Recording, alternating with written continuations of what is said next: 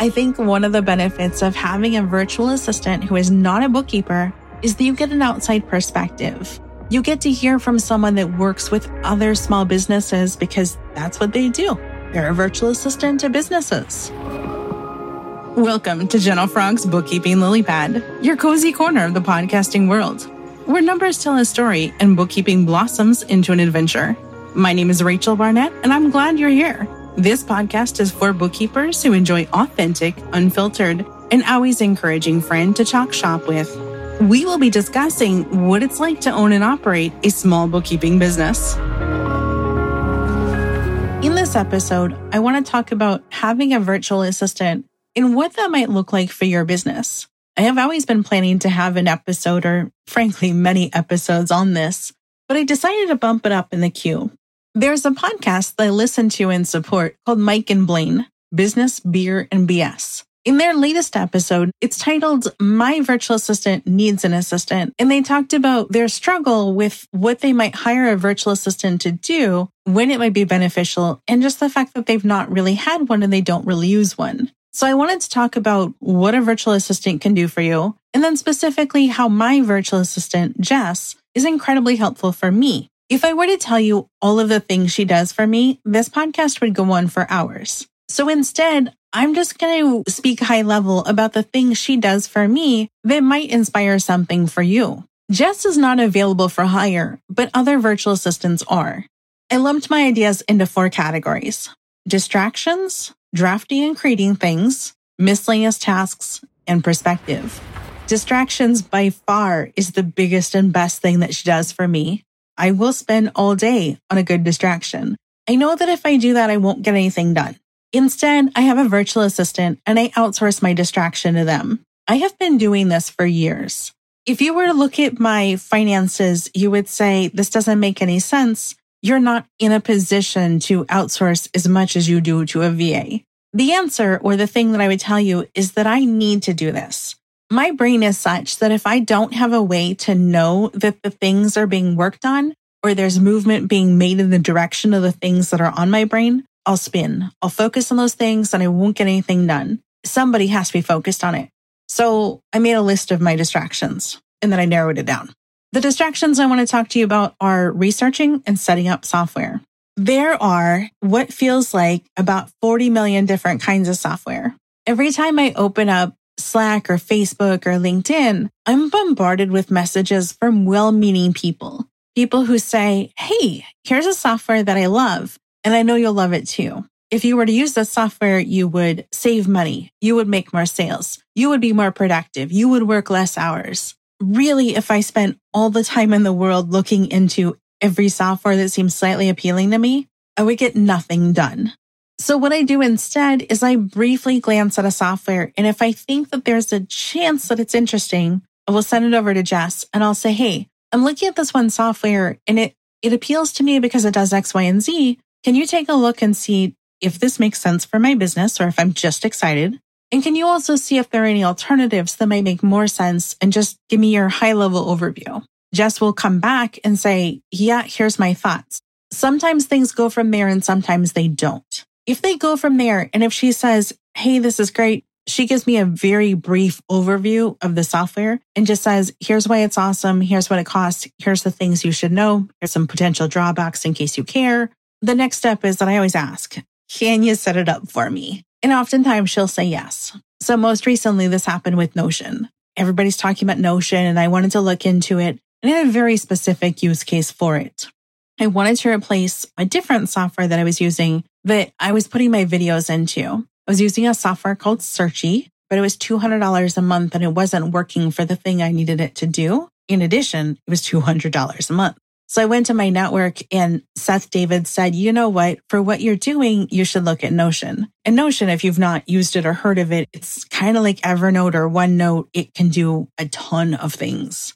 And so we looked at this and Jess said, yeah, it'll work for the thing you're thinking about. I said, can you set it up? She's like, certainly. I just, I have no idea how it works. I said, how do you feel about me buying you a Notion course and then paying you to set it up based on my needs? And then once it's set up, how do you feel about giving me a very brief video to explain a handful of things that I need to know to use the software based on how you set it up? She is amazing. She said, Yep, no problem. I'll go take the course. I'll get it set up. I'll send you a video on how to use it, and then we can adapt from there. That conversation that we had was maybe a year and a half ago. I ended up going through the same course that I had bought for her, and now I know it slightly better than I know it now. I have since purchased another course where I'm going to deep dive into it even further. The first course that I bought for us was Nerd Enterprises Nerds Ocean of Notion. He has it available on his website for sale for $197. If you're considering buying this, pop into the Facebook group, Gentle Frogs Bookkeeping Lily Pad, and just ask me any questions you have about it or take a look at it because he does offer a 90 day money back guarantee. He has a new course that he just came out with a couple weeks ago called the Bulletproof Notion Workflow Management System for Accountants and Bookkeepers. This one's 747. I did buy this. I was part of the beta and I haven't gotten through it yet. So I can't speak to how this workflow management system course is or who it might be a good fit for. The initial Ocean of Notion course was incredibly helpful in just helping me uh, discover how I was going to use Notion. And, and for me, I use it for collecting my client videos. When I have a one on one call with people, I record the call and I send them back with the video and I send them back the notes. I'm able to create a place for that. And now people have a place they can go to and watch all their videos and read all of their notes and see all their homework. And then, of course, if they want more calls with me, that's fine. But if they just want to revisit a topic, I have a place that's real easy for them. Now, not so secretly, and I tell my clients this, it's actually incredibly helpful for me because I have this place that I can go to. I can skim the last couple phone calls just before an appointment, and then I remember where we left off and what we were doing. If you were to catch me at the grocery store and want to resume a conversation that we've had, I won't remember. I'll remember your face and I'll remember that I liked you, but I won't remember your name or what we were talking about. So I needed a way to remember stuff. So back on point. Jess set up my Notion account. She set up the Notion page and then she recorded a video for me and said, okay, Rachel, here's Notion. Here's how you navigate Notion. Here's how you find your things. Here's how you share your things. Let me know if you need anything else. This is fantastic. She spent hours and hours going through learning the software, setting it up. I then spent less than an hour using a thing that was custom designed for me. I don't mind that I had to pay her to do all this. This has really been to my benefit because we've started using Notion more and more as I've gotten more and more comfortable with it. This whole time, she's been one step ahead of me. Or who am I kidding? She has been many steps ahead of me. It is very likely that you've heard that you need to hire people who are smart in the ways that you're not, or people who are skilled in the area that you're weak. That's 100% what I've done. I hire people who are good at things that I'm not good at. And when somebody is willing to learn more, I will happily pay for them to learn more because they can distill it down into the things that I need so that I don't get overwhelmed, so that I do get it all set up, and so that I feel confident moving forward. Other things that she does for me that I would find entertaining but distracting include creating social media posts. She creates our post from scratch using Canva. There are a lot of places that you can buy Canva templates and then just tweak them slightly to match your brand. That's totally fantastic. And it's also a distraction. If you want to do something like that, consider also hiring a VA and just saying, can I hire you for one hour, two hours a month? Can you update all these things to fit with my brand, change up the colors, tweak the messaging slightly so it doesn't look like everybody else's thing? These are tremendously helpful things that a VA can do for you where they don't really need to spend a bunch of time onboarding and getting to know your voice. These are things where someone can step in right now and help. I create a lot of content. We aim to put out two YouTube videos a week. And if all goes well, we're going to aim to put out two podcast episodes per week. In order to do this, somebody has to edit these things because seriously, it cannot be me. And then after they're edited, somebody needs to listen to them and make sure the edits are good. Everybody makes mistakes, myself included. I always have somebody else double checking our work. If I were to listen to the edited episodes or the edited YouTube videos, I would find myself thinking about how I should change the words and re record a bit. And, oh, I just thought of the funniest joke I could totally include. These are my distractions. I ask Jess to listen to these things, and if they're good, she will schedule my YouTube videos for release. When I want to update my website, I get very excited and I think to myself, I've spent hours, hours and hours and hours learning WordPress. I can go into the website and I can totally change that thing.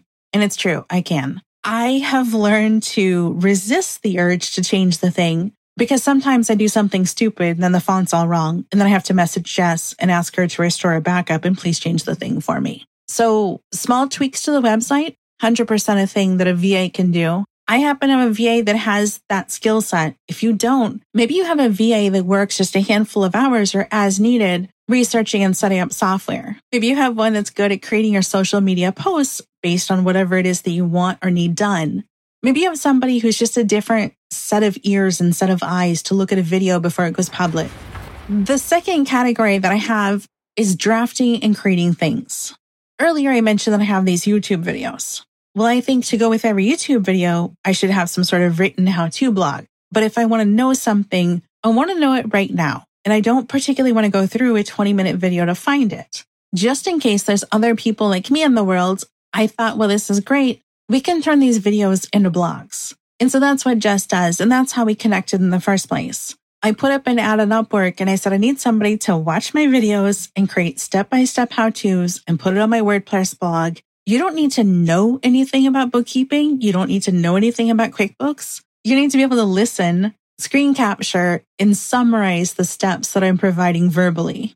Jess does an amazing job at this. All of my blogs say that they're written by me, they're really written by her, but she credits me because it's my words and she's just the one typing. So fantastic.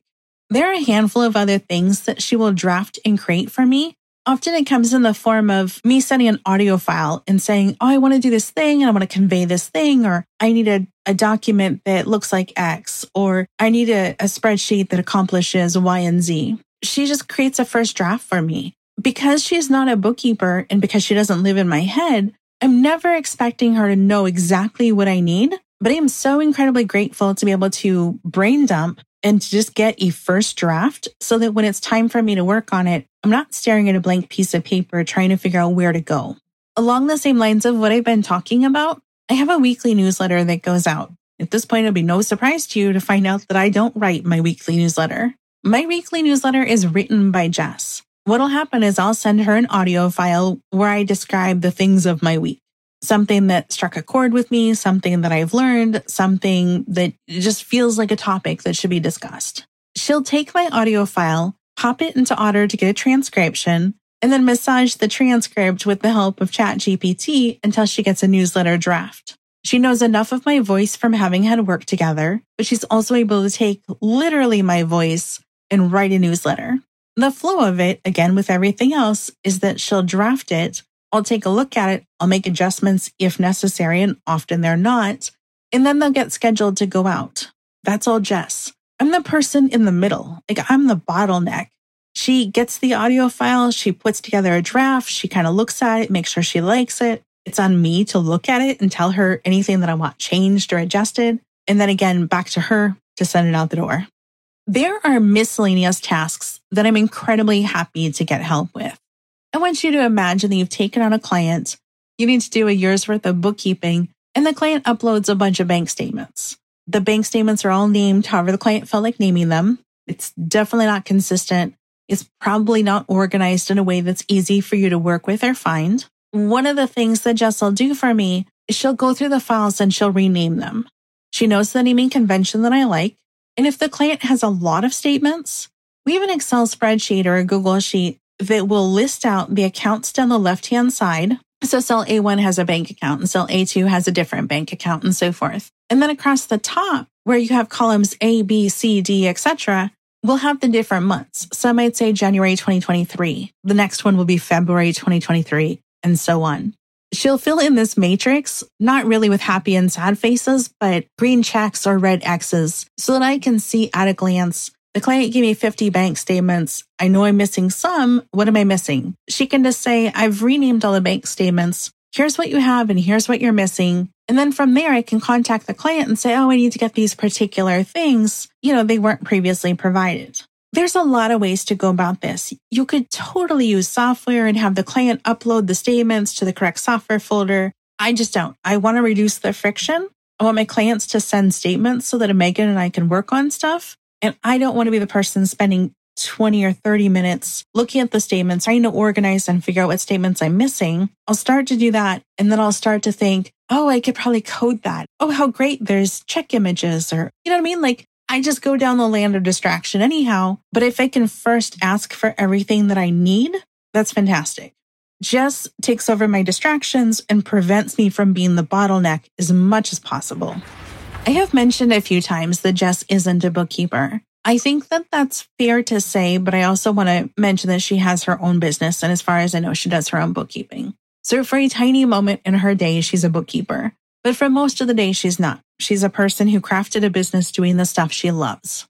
One of the things that I really love about hiring a person who is not a bookkeeper to be my right hand, my virtual assistant, is that I get outside perspectives. I do not need to hear from another bookkeeper about what they think I should do within my bookkeeping business. I have so many, so many amazing bookkeepers in my network. I am so grateful for them. I love them dearly and they are amazing. What I really need is somebody with outside perspective. When I get these ideas, and I'm sure we all get them, where I have decided that I'm going to get a new software, or I'm going to roll out a new marketing plan, or I have any other list of shiny objects and new initiatives, and we're going to throw everything out and we're going to do this thing instead. Jess is the person who takes a step back and says, that's really great, but as a small business owner who's kind of sort of in your target market, that's kind of nonsense. Or that's a fantastic idea. I see it with other clients that I work with. You should totally do the thing. I think one of the benefits of having a virtual assistant who is not a bookkeeper is that you get an outside perspective. You get to hear from someone that works with other small businesses because that's what they do. They're a virtual assistant to businesses. Where we might spend our time listening to other accountants and so forth on podcasts, on YouTube videos, a virtual assistant is going to have their own passions and they're going to listen to their own flavor of business related stuff. I emphasize this because I don't think it's fair to hire someone as a bookkeeper and to expect them to be your virtual assistant or vice versa. This is right along the same lines as when you work with a client and they tell you that their front desk receptionist is going to be their bookkeeper because they're already here and I'm already paying them. And why not? It's not like QuickBooks is that hard. And you might have a professional face outward, but inward, you're like, no, no, these are two completely different set of skills. I really feel strongly that the same is true for having a virtual assistant versus having a bookkeeper. I started this by letting you know that I was going to talk about things that Jess does for me that might be things that a virtual assistant can do for you. I really want to be clear. She does a ton of things and I can make different episodes on the different things she does for me. I really wanted to cherry pick the things that she does that might inspire you to hire someone if you need help or if you're spending too much time distracted like I am. I want to let you know that you are not obligated to hire a virtual assistant for 20 or 40 hours a week. When I hired Jess, I think I was able to pay her for one or two hours a week. Maybe it was one or two hours a month. Whatever it was, that number was so embarrassingly small that I apologized in the beginning. I was like, I know I need help. If you can help me write these blogs and if it drives more business, then I can pay you for more work. But in the interim, I'm just broke. If you're willing to work with me, I will be extremely appreciative. I will never ask you to drop everything and work on my thing. You can work on your own schedule as much or as little as you want within the parameters of my budget, and I will be eternally grateful. That worked out. Jess now gets to work as many hours as she wants. She just bills me. I pay it. I never think twice about it. She lets me know when she can do stuff or when she has a busy week with her other clients. When considering what you might need in a virtual assistant, remember that that isn't necessarily going to be one person. If you go to the Gentle Frog About page located at gentlefrog.com forward slash about, you'll see that there's a lot of people on there because everyone has a different skill set. I wouldn't ask my video editor to edit my podcast. I wouldn't ask my podcast editor to summarize my bank statements for me. If you're in a position like I am where you need different specialties, try to find people willing to work with you that are comfortable working for as many, or in my case, as few hours as you need to get those things done. Certainly, some people are going to look for bigger clients, and that's fine. And other people would be totally comfortable to have you as a client, even though they know they're not going to make a lot of money off you because you only need a little bit of help here and there. I mentioned the about page and I mentioned my extended team. because you might hear me reference something that I've outsourced to a person. I want you to know how to get a hold of that person. My team is amazing. And if there's anything that I can do to ensure that they can keep their small business running, I want to do it. Sometimes what that looks like is helping to make sure they get their name out there. Thank you so much for listening. You can find me at Gentle Frogs BookkeepingLilyPad.com or at the Facebook group with the same name, Gentle Frogs Bookkeeping Lily Pad. Thank you so much and have a great week.